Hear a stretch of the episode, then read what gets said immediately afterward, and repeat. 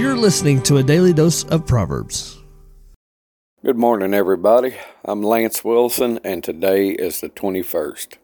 We'll be right, reading out of Proverbs 21 8. The way of the guilty is crooked, but the conduct of the pure is upright. I love this verse. It reminds me of Psalms 1, where we get a sharp contrast of the righteous and unrighteous persons. We can see the mind and attitude of the righteous person that they refuse to stand with the sinners, but instead they always are thinking on God's law. Then we can see the blessing of their choice, that they will always be planted by the river of life, where they will continue to prosper. And later on in chapter 1, we see that the condemnation of the sinner in the judgment because they have no righteousness to stand on. So, why is the way of the guilty man crooked? Because he is always walking in the way of the world. He does not know God, and his heart is set on following after his own desires.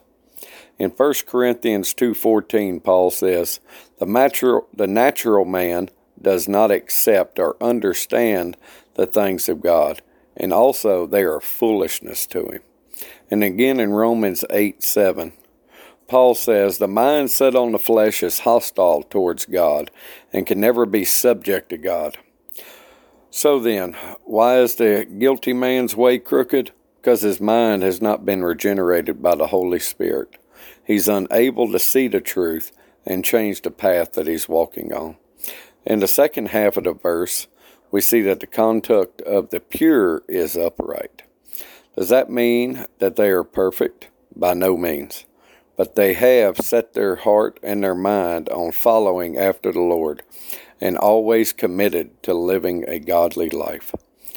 In Romans 12:2, the Lord commands us not to follow after the world, but to renew our minds so that we will be able to know God's will for our life and know what is acceptable to him.